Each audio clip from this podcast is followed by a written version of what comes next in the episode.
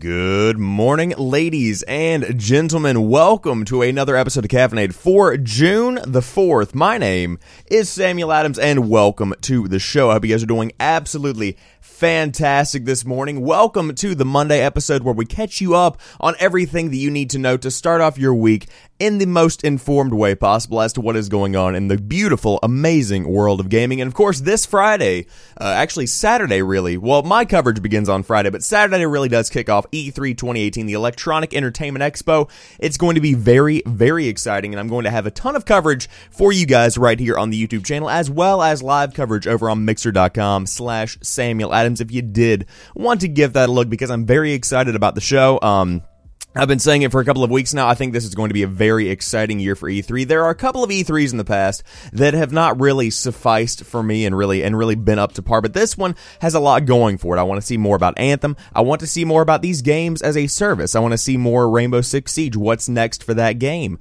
I want to see some of the Division 2. That's going to be pretty good, but we've got a ton of games that I am very pumped to hear more about, and I hope that you guys are as well because we've got a lot to discuss when it comes to the beautiful, wonderful world of gaming. But for those that don't don't know what this show is, uh, this is a morning show that I bring to you guys live every single weekday morning at 7 a.m. Eastern Time right here on youtube.com slash Samuel Adams Media if you did want to join live. But the VOD is uploaded afterwards and saved for your enjoyment. Or if you want to listen to the podcast version of the show, I have it uploaded on Anchor and then that is sent out to iTunes, Pocket Cast, a couple of other things, and Spotify is on the way. And I will update you guys over on twitter.com slash pretty chill guy whenever that does end up happening because it seems like that's taking a while. Um, of what I understand, it's on Mixer or uh, it's on Anchor's end of everything, where they have to kind of switch things up and do a couple of things because so many podcasts are coming into Spotify that Spotify can't really handle it. So Anchor's having to deal with it. It's, it's a big thing. It's a big thing. Also, Nax Gaming, uh, hundred dollars for a game, maybe, maybe. But uh, we will dive in to the first story of the day. Also, no, I think you misread the title. I do believe you misread the title, but let's go ahead and jump into today's show. That is the intro, and here we are. China's NetEase invest $100 million in Bungie to make new games. That is what you probably meant to say. Bungie wants to become a multi-franchise developer, says this will not affect Destiny. This is very exciting for the future of Bungie, a company that I have grown up with and kind of grown up alongside of, and now makes Destiny, which of course is one of the biggest looter shooters of the past five years. Bungie, the studio behind hits like Halo, Myth, and Destiny, has announced a new deal with Chinese online gaming company NetEase to build new worlds and invite players new and old to join us there. In China, NetEase publishes several Blizzard games like Overwatch, Hearthstone, and World of Warcraft, among other titles titles. Games industry reports that NetEase is making a $100 million investment in Bungie that will snag it a minority stake in the developer, but that apparently won't impact Bungie's agreement with Activision, and any decision to bring Destiny to China is still Activision's own. Those two companies got a 10 year, four game publishing deal for the Destiny franchise in 2010, and Bungie may be setting itself up for life after the arrangement ends, or simply expanding its focus to develop additional franchises on the side. Back in 2013, we reported on some additional details on the contract, which could have changed since, but circumstances have also shifted since then due to Destiny delays, potential competition like BioWare's Anthem, and the growing popularity of other gaming genres like Battle Royale and squad based shooters. For now, at least, Bungie said it is committed to Destiny and will announce details for year two of Destiny 2 on June the 5th, which it called an experience that will grow for many years to come. Our commitment to that world is not diminished by this announcement. We have exciting plans for the future of Destiny franchise, and you will learn more about the next steps we'll take together in the weeks to come. NetEase CEO William Ding said in a statement that we are excited to partner with Bungie as they transform a single franchise development team into a global multi-franchise entertainment studio. Also, Nax Gaming, have a good day, man. Razum, hey Samuel, how's it going? It's going fantastic, my friend. Welcome to the show. I hope you're doing very very well. Uh, so this is very exciting here because $100 million, I mean, from a small indie developer up to the biggest developer like Bungie, like your Infinity Ward, whatever it may be, that is not a small amount of money. That is a lot of cash to play around with.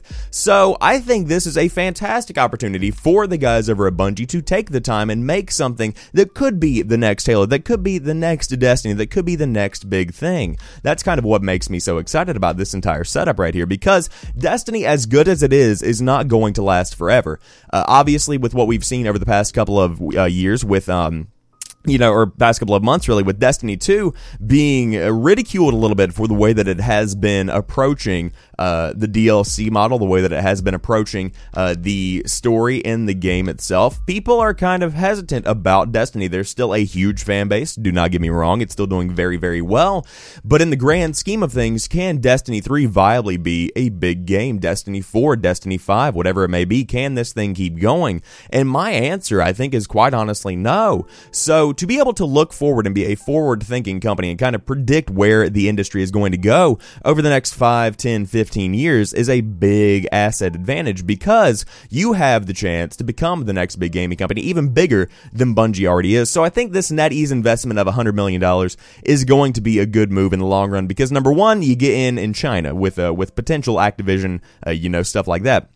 Uh, that could be a big, big bonus. And I'm sure that that conversation has been had over a cup of coffee or something between developers and publishers and stuff like that. Uh, you have to make this more of a global experience instead of just a westernized franchise. But on top of that, uh, the ability to have all of this funding and all of these people that are backing you is just going to be the biggest advantage. Razum says when the original Destiny game needed DLC to keep the story, it wasn't going really well. Uh, it was something that requires DLC. I would say that if you get Destiny 1 or Destiny 2, you have to get the expansion pack just because of the nature of the expansions themselves. It adds so much lore and it adds such an experience to the game.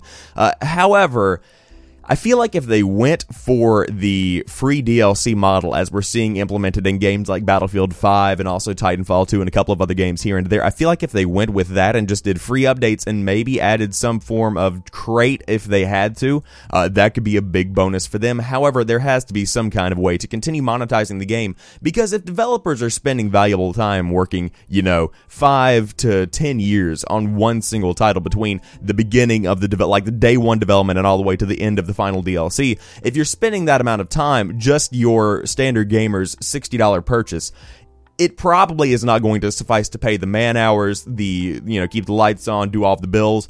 It's going to take a little bit more than that. So I understand where they're coming from, and I understand the need to build in the need for DLC in a game it still kind of isn't fun whenever you have to pay an additional $60 or additional $50 for the season pass or whatever you might have.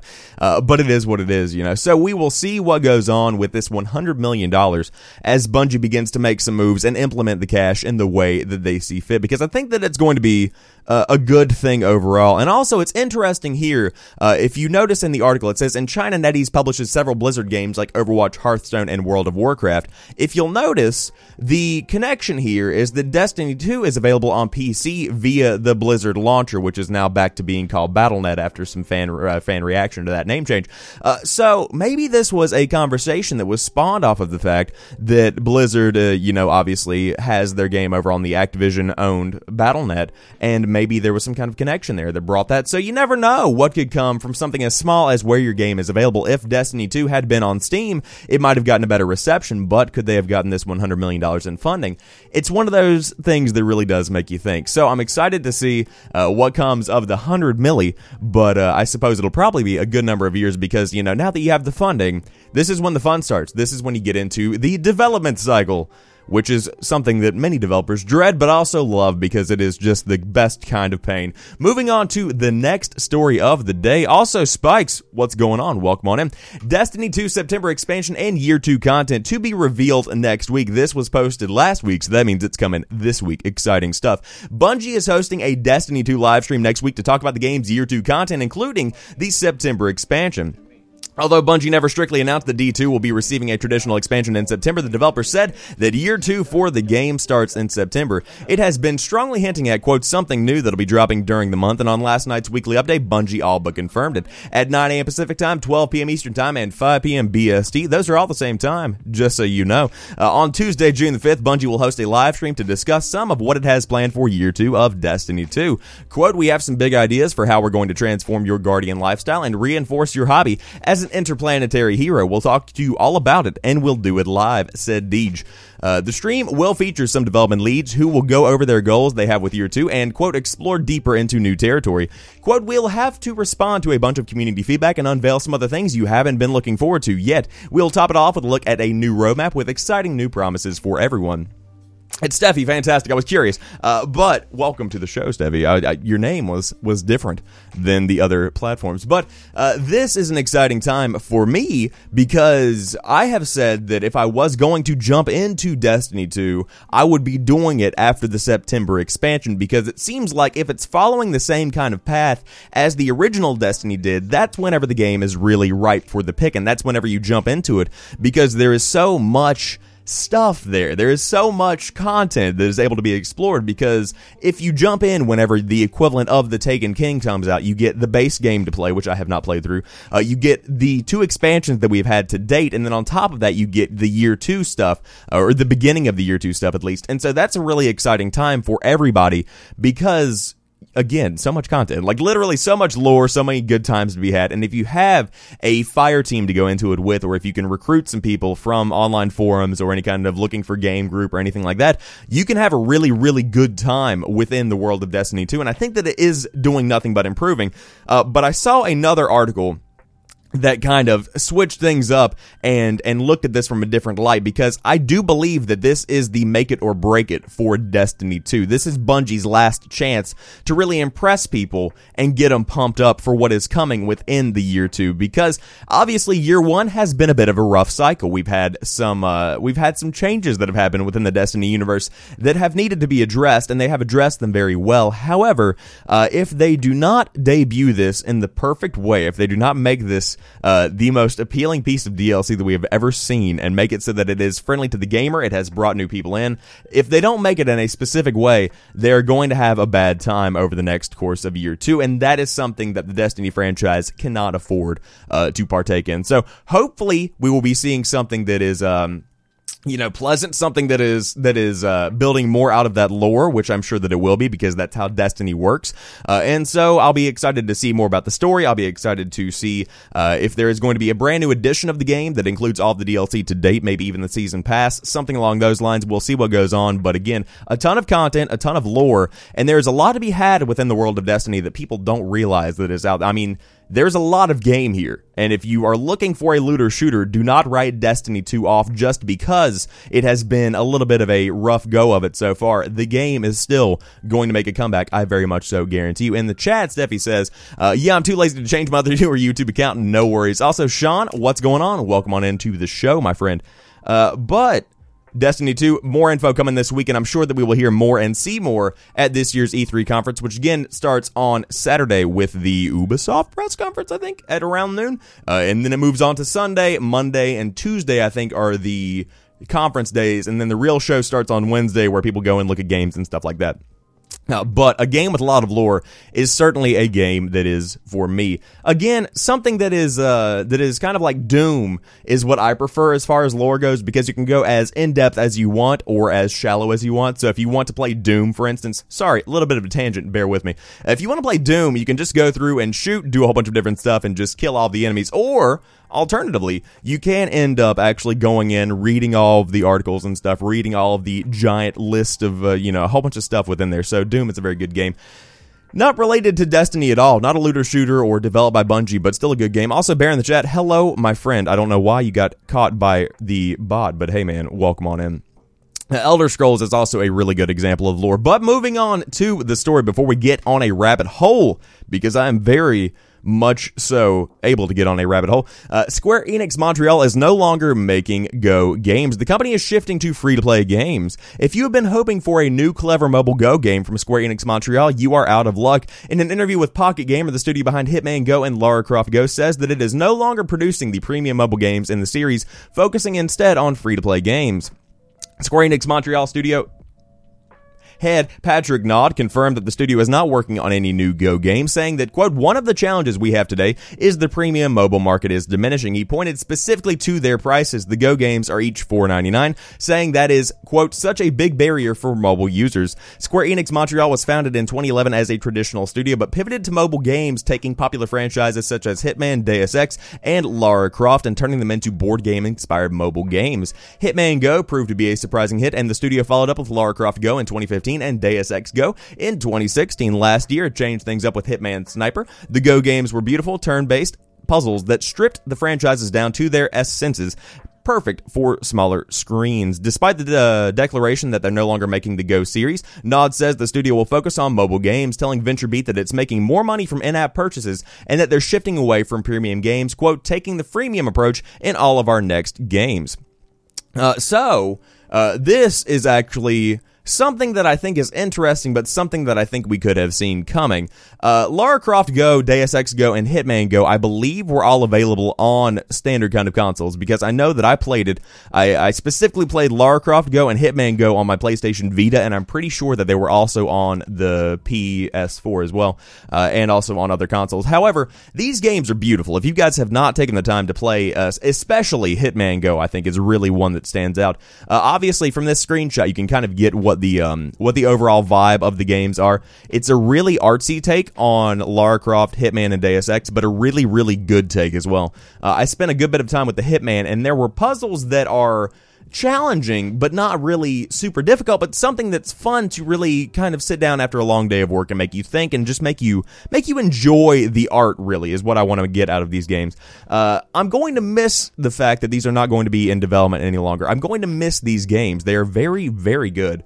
Uh, if you did want to ever give them a shot, but the thing with these games is that they are 4.99 or those games is that they are 4.99 and for mobile users to invest $5 in just buying the game there is some kind of mental block there where if i spend $60 on a game on my ps4 then that's fine because i understand that that is a premium game that is going to be a big game that's going to give me my bang for my buck. But for some reason, people think that spending any amount of money on a mobile game is not going to be worth their while. If you are a mobile gamer and you want to invest five bucks in a game, there's nothing wrong with that. And you're probably going to get a game that has been worked on uh, very diligently. You're probably going to get a game that is very high quality, especially if it's from a reputable studio like Square Enix.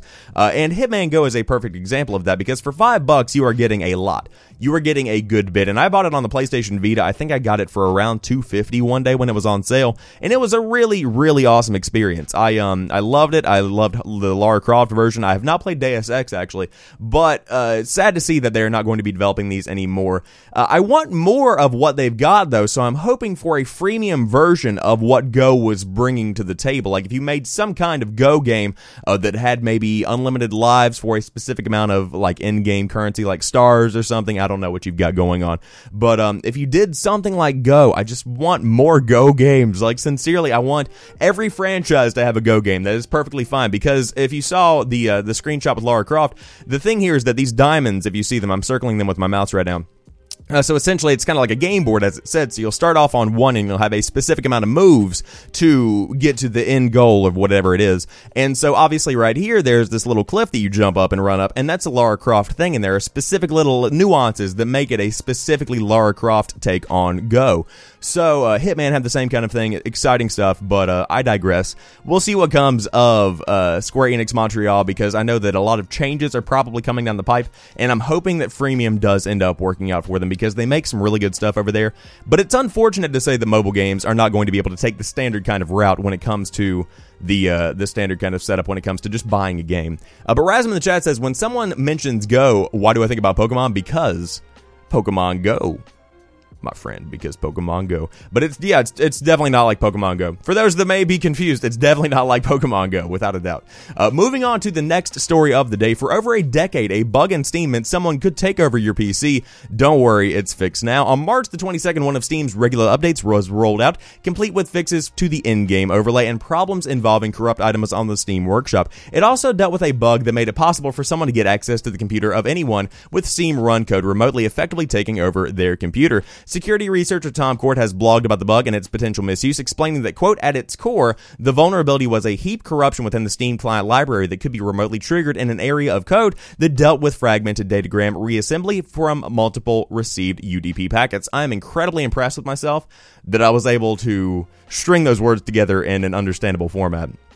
What that means is that, as demonstrated in the video below, he could hijack a computer and run software remotely. In this test case, it was just a calculated app, but obviously more malicious effects would have been possible. So you, obviously, people just get into your computer. Fortunately, it was fixed quickly once Valve were made aware of the vulnerability, with a patch on the beta branch of Steam going live eight hours after it was discovered. As Court says, this was a very simple bug made relatively straightforward to exploit due to a lack of modern exploit protections. The vulnerability code, the vulnerable code, excuse me, was probably very old, but as it was otherwise in good working order, the developers likely saw no reason to go near it or update their build scripts. The lesson here is that as a developer, it is important to periodically include aging code and build systems in your reviews to ensure they conform to modern security standards, even if the actual functionality of the code has remained unchanged. Uh, that is actually terrifying because I'm a big user of Steam. I've got uh, a lot of games in the library and I've got a lot of time spent in these games. So to have somebody able to take over my PC sounds very, very scary, but it has been fixed, and that is good. Also, Rasm in the chat says, example of a paid mobile game, if anyone knows about it. Steven's Universe Attack of the Light isn't actually interesting from what I've seen. I will definitely have to give that one a look because I'm a big fan of Steven Universe and that game style. Uh, but as far as the Steam stuff goes, if you uh, you know want to dive into it and uh, and see more about it, then obviously there is a article link down below that you can click on and go over there and check out the video that is linked within the article and uh, and see more about it. But I'm just glad that the code has been fixed. That's one of those things where um, you know you look at it, and it's like, wow, I'm glad that wasn't me. So that's kind of where I'm at with that because that's absolutely terrifying. So uh, yeah, but I did sound very smart over there saying all those big words with all those big things. So again, you know, for developers out there that might be listening, for the, the you know game devs that are trying to build something out, if you uh if you're ever there working on any kind of project, check your code multiple times. You know, it's kind of like as a writer guy in college where I write articles and stuff like that. Uh, I always proofread, and in the same kind of way, uh, I always proofread multiple times, I should say, and uh, and update everything. You know, it's kind of like updating your resume, really. So you should always proofread and update your resume to make sure that no mistakes are made, because that can definitely cost you your job. And you know what else can cost you your job? Leaving millions of people able to be accessed by remote servers and other kinds of hackers. So, uh, yes. Uh, yes, I'm not technologically up on the level of people that can do that, but there are people out there that are very terrifying that I don't want to be involved with that can, in fact, get into my stuff. Moving on to the next story of the day. I always hate the Verge's articles because that thing pops in. The Xbox One will reportedly soon support Alexa and Google Assistant. This is a pretty cool thing for those that don't want to use a headset or don't want to use their Kinect. Oh, wait, I'm not supposed to say the word Kinect anymore. We're forgetting that thing exists according to Microsoft. Microsoft's Xbox One console will soon include support for both Amazon's Alexa digital assistant and the Google Assistant. Windows Central reports that future versions of the Xbox One dashboard include the ability to enable Alexa and Google Assistant support through a skill on both platforms. Microsoft is currently only supporting its own Cortana digital assistant through its Kinect accessory or a headset, but Cortana has a limited set of skills right now. They should just, in fact, adopt the other guys because Google and Alexa are killing it, especially Alexa. I probably should stop saying that name because I'm sure that everything in my house is going off right now. The expansion to Alexa and Google Assistant support could mean Xbox users will be able to control their console through both the uh, both of the assistants. It's not yet clear exactly what features Microsoft will support, but it will likely mean Xbox One owners will not have to use a Kinect or a headset to issue voice commands. Uh, yes, it is very exciting to those that use that kind of thing. Microsoft Xbox veteran Albert Penello recently joined Amazon to quote help figure out how to grow Alexa slash Echo presence in gaming. And if this integration does go ahead, then it will be yet another major addition to Alexa's growing presence across devices. Microsoft has also been working with Amazon to integrate Alexa and Cortana, meaning all Windows 10 PCs will soon have Alexa built into them. I'm surprised you didn't set mine off. Yeah, exactly. Uh, however, uh, what's cool about this is that I've, I've been seeing all of these uh, all of these articles and stuff that have been popping up about how Microsoft is changing their approach because it used to be so Windows oriented. They were going, you know, 24/7 you got to use Windows, you got to use Windows. If you're not using Windows, I swear we're not even going to you have no love from it, you know, it's just like you've got to use Windows. However, with this change of focus to where they're just trying to be more user friendly, where they're just bringing in more user friendly experiences and changing everything up, that means that it's going to be a more accessible environment because if I can just integrate whatever I've got into the Microsoft world, I am more likely to use Microsoft products. That's just a simple thing. Uh, for instance, I have an Xbox One that I'm not really using. If I had this and I was a big fan of Alexa, then I might keep the Xbox One and continue playing it. But for me, I just, I like PlayStation games. And on top of that, I don't really use my Alexa that much. However, the fact that it exists, the fact that somebody could say Xbox turn on and the Alexa listens to it instead of their console or a headset, that's an impressive little feature that I didn't expect to see. I'm glad to see that that's happening. I'm excited to see the future of this, but um this is kind of just a growing uh, piece of evidence that the world of interconnected devices, the world of uh, the Internet of Things, if you will, uh, is definitely becoming more and more prevalent and is becoming a thing that is a viable way that we live our lives because we are going to become constantly connected, whether we want to or not. I mean, already I am tuned into social media pretty much 24 hours a day, 365. And on top of that, uh, all of these devices that are around me are talking to each other and continuing to talk to each other more, which is somewhat terrifying. Uh, so if you did want to get in on that Xbox One Alexa Google Assistant integration, then that should be rolling out uh, probably in the next two or three updates, I would say. Uh, over here in the chat, Steffi says, I use my Echo and Google Home daily. I have the Twitch skill for Alexa. I did have the Twitch skill as well, but when it comes down to it, I just probably watch on my PC anyways. Uh, and if not that, then on my mobile device. But hey, where's that Mixer support, huh? Huh? Also, selfless promo, mixer.com slash Samuel Adams for you guys that are listening and or watching later come check me out. Moving on to the next story of the day, which I think was discussed last week with somebody in my chat, and I'm not sure who it was. Uh, but Devil May Cry 5 domain name has been registered. This is a breaking news story. Did it, like that old, you know, timey sound. Uh, might we see more at E3 next week? This literally was an hour ago.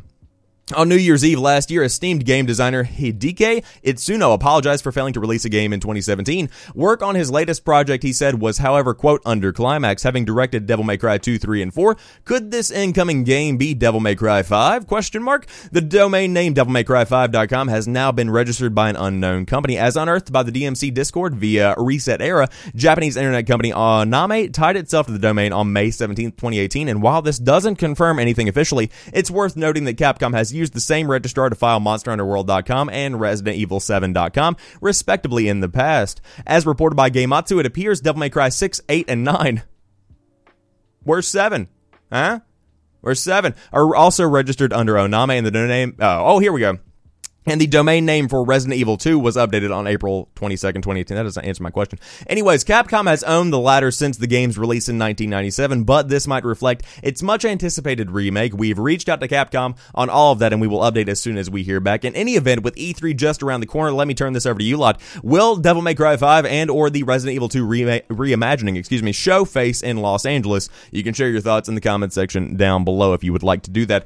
So, as far as this goes, yes, both of these games are probably going to be at the show. And on top of that, there was a leaked list of topics that are going to be discussed at the Sony press conference. I don't know if you guys saw last week's episode of Caffeinate, but I talked about the list of games. I read through them, or that might have actually been fully wired. One of the two. Anyways, these two games were on the list. We're going to be seeing a brand new Devil May Cry 5, and on top of that, well, a brand new Devil May Cry that is supposedly 5. And then you also have the Resident Evil 2 remake that has been confirmed, if that list is to be believed. Of course, there are so many leaks from this year's E3 that um, there are not going to be too many surprises, if I was to say, but still a lot of good games that are going to be rolling down. And, um, you know, by all means, these two games, both DMC 5 and also Resident Evil 2, are games that are going to be well loved by fans. Uh, th- these are games that have been long anticipated. Um, games that are going to be loved a lot. So to debut them at the Sony press conference would make sense because these are both kind of PlayStation oriented franchises.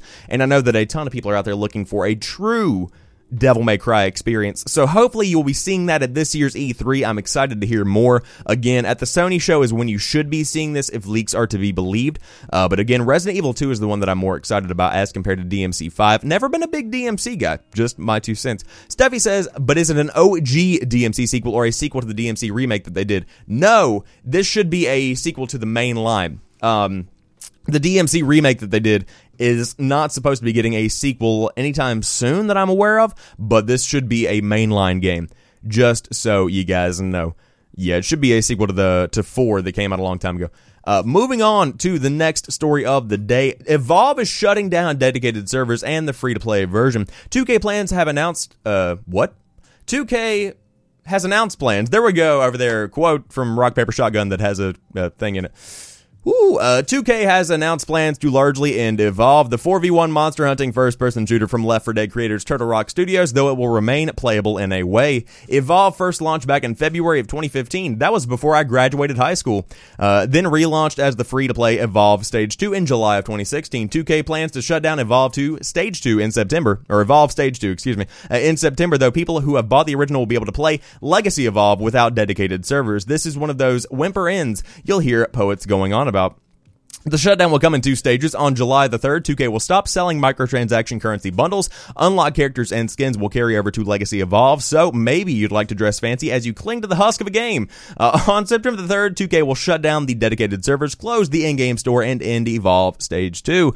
After that, people who, quote, own a retail copy of Evolve will be able to switch to Legendary Evolve. It will not have dedicated servers, ranked hunt mode, or leaderboards, but solo plays with bots and multiplayer over peer-to-peer connections will still work. P2P is always a bit wonky in fast FPSs, so this is a bit of a sorry state to live on, and it sounds like free to play players uh, will be out left in the cold, which is a bummer, especially given that they could have paid a fair bit into it. Some third party stores and key resellers still seem to be selling Evolve if you really want to continue. I personally do not. 2K does not want to say why they are shutting down. I bet I can guess, uh, but I don't feel off the mark guessing that it simply wasn't making enough money for them to think it worth keeping up. They had already stopped commissioning content updates from Turtle Rock in October of 2016, so its fate seemed clear. Poor Evolve, it was a promising but a little off the mark, as our Alex said in the conclusion to his Evolve review. So I was discussing Evolve in my chat on Mixer last week. Uh, we can go on and read more, but you get the gist of it. Um, this was a game that suffered because of the time that it was released. Okay.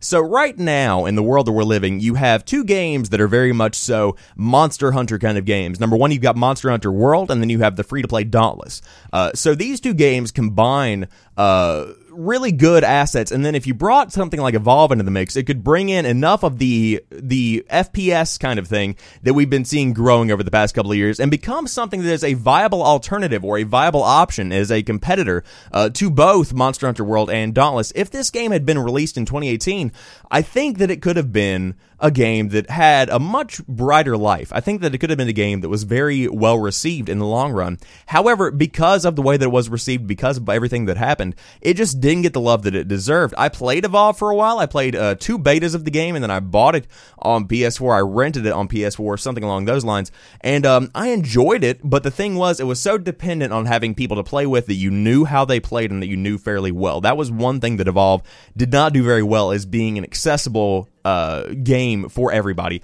Uh, and number two, uh, the way that DLC was handled was a little bit muddled. It was, eh, you know, it was kind of rough. Uh, but as far as it goes, this game just suffered because of the time frame that it was released in, and it's kind of unfortunate because there's a lot of potential uh, within Evolve. It could come back in the form of Evolve Two or some kind of uh, some kind of uh, relatively different kind of name. However, uh, one person, Decky, in my chat last night in on Mixer, we were discussing, I think, or it was either last night or a couple of days back, and he said that it seems like more of a game that should be called Dissolve. And I was like, oh, the shade has been thrown. The shade has been thrown. In my chat, I prefer Monster Hunter anyways. A little bit different, you know, both games have their own unique takes, but I do understand what you're saying. Rasm says it still sounds awesome to play like the Monster Hunter and Rampage all over there. Yes, that is a cool asset of it as well. Monster Hunter has kind of ruled that for a while. Yeah, they're always ruling that market over there with Monster Hunter, uh, especially considering it's Capcom's best-selling game of all time, something along those lines, or best-selling launch. It, it, we talked about it on Caffeinate like three months ago insane to have a game that is released in January and breaks records. That that is unheard of. Okay, games don't release in January and traditionally break records. I'm sure that there are a couple of wild hairs here and there, but when it comes to regular games just releasing in January, that's not something you see. It seems like fall and then spring are the times that you release big games, uh, not necessarily January, which just goes to show that the gaming industry is growing and that it does not really matter when you release a game as long as you have a quality game. Uh, Bo, Bo, hmm. Uh, though, moving on to the next story of the day, Call of Duty Black Ops 4 Blackout test map was 144 square miles of Black Ops lore goodness. Moving on, Call of Duty fans are a dedicated lot, perennially making Activision's FPS release among a bestseller. This year, Treyarch Studios is tasked with delivering the latest franchise entry, Call of Duty Black Ops 4. The long and storied history of the Black Ops series will be celebrated as part of a new Battle Royale mode, Shocker, titled Blackout. But game di- director Dan Bunting wants fans and skeptics to know this is not just another Fortnite or PUBG clone. Quote, You're playing a Call of Duty game, which is inherently going to be different. The gunplay, the way weapons feel and movement feels, is one of the best in the industry for the first person shooter experience. It's going to feel like Call of Duty, which is good, he told Newsweek. We've always said there's sort of a secret sauce for how our gameplay feels in multiplayer. It is true. There is nothing that feels just just like Call of Duty. The movement, the gunplay, all that stuff, we didn't want to sacrifice any of that. The mode will feature characters, vehicles, and weapons from across all Black Ops games, so diehard fans can get pumped for familiar faces while casual players can get a crash course in who's who. Treyarch hasn't confirmed a player count, but it's testing out some truly mammoth maps to push their dev tools to the absolute limit. Quote, we have invested a huge amount of our development energy into those tools. They can basically paint terrain down in massive, massive spaces. We had a test map of 12 miles by 12 miles as the biggest space we were able to build and run, Bunting said. Again, this is running on an Xbox One, a PS4, and a PC that's impressive to have 12 by 12. I just don't know how sparsely it's populated. Uh, don't expect the in-game version to give you 144 square miles. Fortnite is about one square mile, adding in some calculations. Uh, for those that don't know about PUBG, I think it's about six, if I remember correctly. I posted it on Twitter. Uh, you can go f- dig through hundreds of tweets. Uh, but uh, it's going to be very impressive, especially with Treyarch's commitment to maintaining a respectable frame rate. Bunting explained that development on Blackout included beefing up some back end tech too. Quote, we are always committed to 60 FPS for multiplayer experiences. Thank you. Uh, he said, on top of that, when you have large specs, you also, spaces, excuse me, you also have to have better streaming technology. So we invested in our streaming tech to make sure the experience runs at 60 FPS. At its core, Blackout mode is just one of several multiplayer experiences in Black Ops 4 alongside traditional multiplayer and a zombies mode, meant to emphasize what Bunting sees as a dominating trend in gaming that favors multiplayer experiences over single player ones, and multiplayer experiences require ongoing support. So we could go on, you know, there's more quotes and stuff, but essentially, uh, this is going to be a huge freaking game. Again, I wouldn't expect 144 square miles. You know, that's a bit much.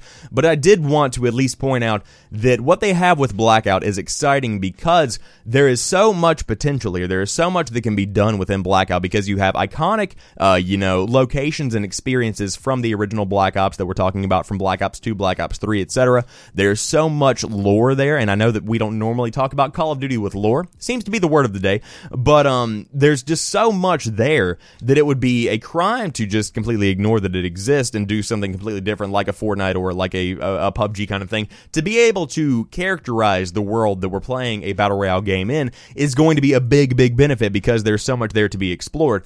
However, um, if I was to guess, I would say that the final size of the game is probably going to be around the size of the map of PUBG, the original map of PUBG, or even a little bit smaller, just depending on the size of the locations that they're going to put, like the big iconic uh, locations on the map. That's going to be a big factor in how big the final game is actually going to be when it comes to Blackout. Of course, as the article said, there's going to be the traditional multiplayer, there's going to be zombies, no single player in this year's Black Ops, but this is a game uh, that I'm going to be playing and streaming a lot of because I grew up on COD. Uh, I took a couple of years off from it with Advanced Warfare and Infinite Warfare because I liked it but I didn't like it enough to keep going back to it. That's kind of the way that I saw those couple of games. So I went back with World War II. It was okay. It scratched an itch, but I did not buy the DLC. So hopefully with Black Ops 4, I will be diving back into it, enjoying it, and uh, and really getting back into what I consider to be my gaming foundations. The uh, those those fundamental experiences that made me into the nerd that I am today.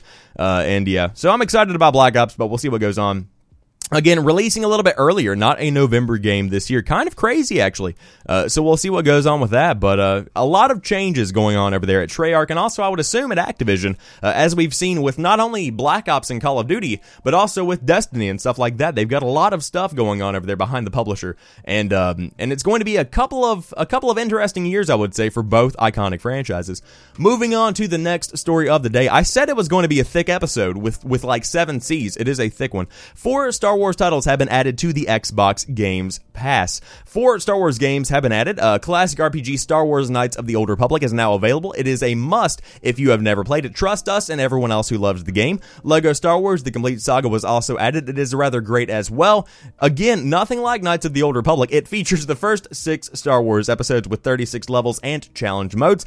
2008 action title Star Wars The Force Unleashed, a fantastic game, uh, which takes place between Revenge of the Sith and A New Hope, is now available available. It puts players in the role of Starkiller, which is a completely new character that was made for this game. The best part, you'll play as Darth Vader's apprentice. It's good to be the villain sometimes. And the fourth title is Star Wars The Force Unleashed 2, and you return as Starkiller, sort of. This time out, the player is tasked with finding their lady love, Juno Eclipse, before bounty hunter Boba Fett finds her first. Uh, so, for those that have never played the Force Unleashed titles, I would say that they are two of my favorite Star Wars games to date. There is something special about playing a Starkiller. This dude is just a genuine badass, and to be Darth Vader's apprentice, to be able to build in all these little nuances, and to become a truly ingrained force in the in the world of Star Wars is something that is very difficult to do. But these two games do it well. Of course, Knights of the Old Republic, great iconic game. Star Wars: The Complete Saga, Lego stuff. Lego's great. Always love Lego. But in the chat, uh, Steffi says I play maybe an hour of COD. It died a bazillion times. It is what it is. I have both Force Unleashed games. Love them both. Fantastic. The thing that I love the most about the Force Unleashed is that whenever he does the lightsaber swipe, whenever he chops people in half, it is the most satisfying, genuine, like that's how it's supposed to look kind of thing. Where just somebody's got a clean cut, glowing, a glowing cut where the where the lightsaber just goes through him. I love uh, picking up people with the Force, throwing them across the. Oh, so much to love about Star Wars: The Force Unleashed. So dive into it if you've got Xbox Game Pass. Totally worth your time really good games. Uh, I'm sure they hold up well, and of course, every game that is released that is an Xbox 360 backwards compatible title, compatible, uh, compatible title, uh, is probably going to run a little bit better on your Xbox One. Risem says, I've seen some people play The Force Unleashed. Very interesting story. Yes. Uh, it's one of the few games that I definitively remember growing up. And I say growing up, it's been 10 years. You know what I'm saying? Uh, I definitively remember playing through the entire thing and truly enjoying it. But uh, it could have a remake, or it could indeed have a sequel, because right now would be the perfect time uh, to throw in a sequel to The Force Unleashed, because everybody is doing these new experiences where you've got Solo, you've got rumors about a Boba Fett movie coming down the pipe, uh, you've got Rogue One. So to have a spin off game, game that focuses on this character that was not in the original lore or the original trilogy. Uh, there could be another game coming down the pipe, or maybe a remake. We'll see what happens. I don't know that it warrants a remake because the game itself is fine, but I wouldn't be complaining if it was around 30 bucks. That sounds good to me. So we'll see what goes on, but um again, no confirmation of that remake, uh, but that is a good idea or a good a good uh you know prediction that we've got in the chat there.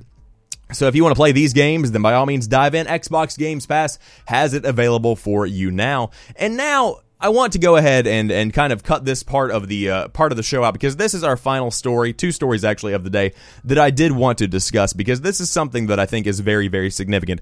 Uh, so uh, welcome to this video. I cut this out of today's episode of Caffeinate. And I'm uploading it as a additional video or an additional video rather. But this is actually Pride Month. It kicks off Pride Month and uh, celebrate Pride Month with this free PS4 theme. So, a new theme titled, quote, For All the Players is free on the PlayStation Store today. It features bold rainbow designs on a white background. The theme's release coincides with Pride Month, which occurs every June in celebration of the LGBTQ community.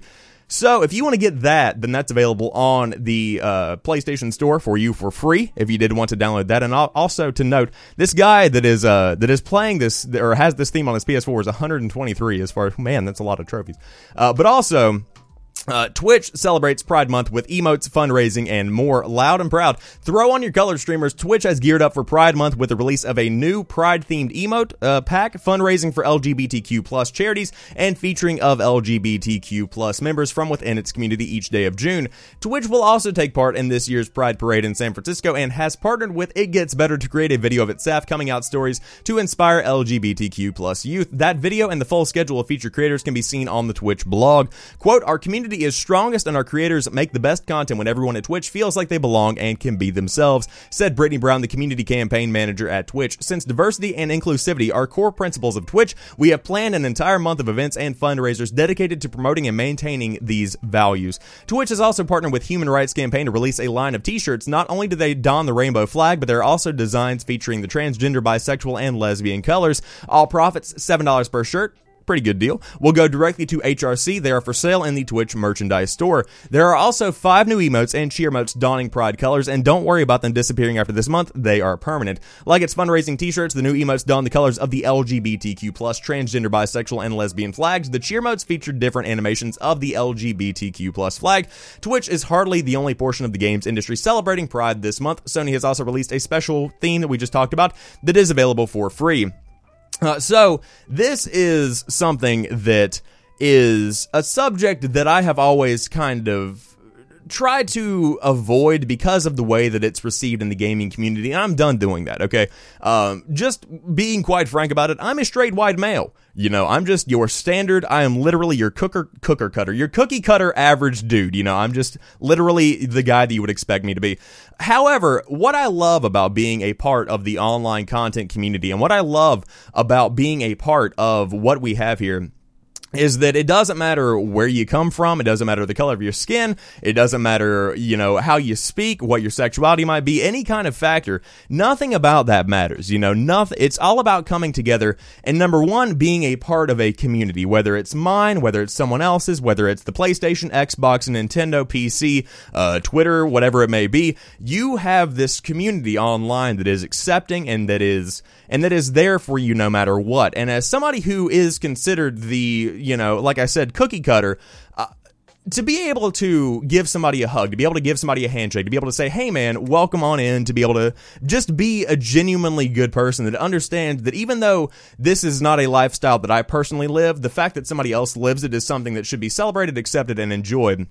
Uh, but uh, I do want to just point it out that uh, this is a good way to change up the narrative of the gaming culture because traditionally gamers have been seen as uh, non really identifying with this kind of thing. It's been seen as something that is made fun of, mocked sometimes. Uh, there are slurs that have been thrown around many, many times in many, many chats and many, many streams uh, that throw this kind of lifestyle and these people under the bus. And that's something that I want to see change because I'm tired of seeing that. You know, again, it doesn't really affect me. It's not something that I, uh, you know, have a big problem with in my own life, but to see friends be impacted by this, to see people that are awesome uh, impacted by this kind of thing is something that needs to change, and I'm not a big fan of that. So I think that this is a good move. However, the issue is that within the especially social media side of the gaming community, uh, but in all of them, this is going to be something that is mocked. Whenever these emotes come out on Twitch, they're going to be mocked. I mean, KappaPride is something that is thrown around on Twitch in not the way that you would traditionally expect, but you know, it is what it is.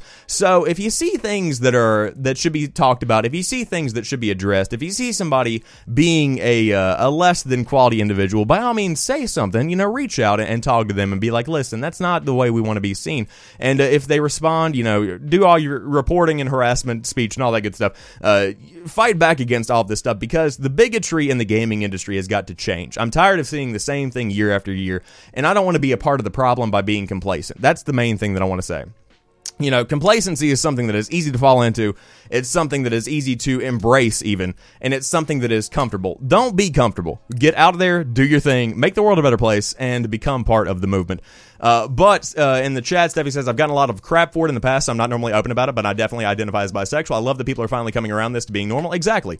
And again, you know, I'm the straight white male. I'm a dude that should you know, I shouldn't be even, I shouldn't really have a problem with this, but I do because everybody needs to be able to feel like they are part of something awesome. So that's what I have to say about that. Um, Again, I cut this out specifically to let you guys know that all this was happening. If you want to download that stuff, or if you want to buy a t-shirt, if you want to get in on those emotes, then by all means, you can take advantage of all of that. But again, you know, uh, what I have online, regardless of platform, Mixer, YouTube, Twitch, Twitter, whatever it may be, uh, I love you guys equally. That's just how it is. So yeah. But uh, I hope you guys have enjoyed today's episode of Caffeinate. If you did, then by all means drop me a like down below if you are watching on YouTube. If you are listening on podcast services later, uh, by all means hit me up over there. Give that a favorite on Anchor. Uh, leave me a rating on iTunes. If you want to give me some applause on Anchor as well, all of the links for everything are in the description box down below. But I appreciate you guys being here. I will be live later on tonight on Mixer.com slash Samuel Adams. We've got a episode of The Drop uh, going up today at 11 a.m. If you want to catch up on the hottest games that are coming out to a console near you this week, uh, it's a pretty big week for gaming releases. Surprisingly surprisingly enough, right before E3. So, you know, that, that's pretty cool as well. But uh, again, if you want to follow me on Twitter at Pretty Chill Guy, you can know when all of that stuff goes live. But as for right now, you guys have a fantastic rest of your day. I will talk to you soon, and peace.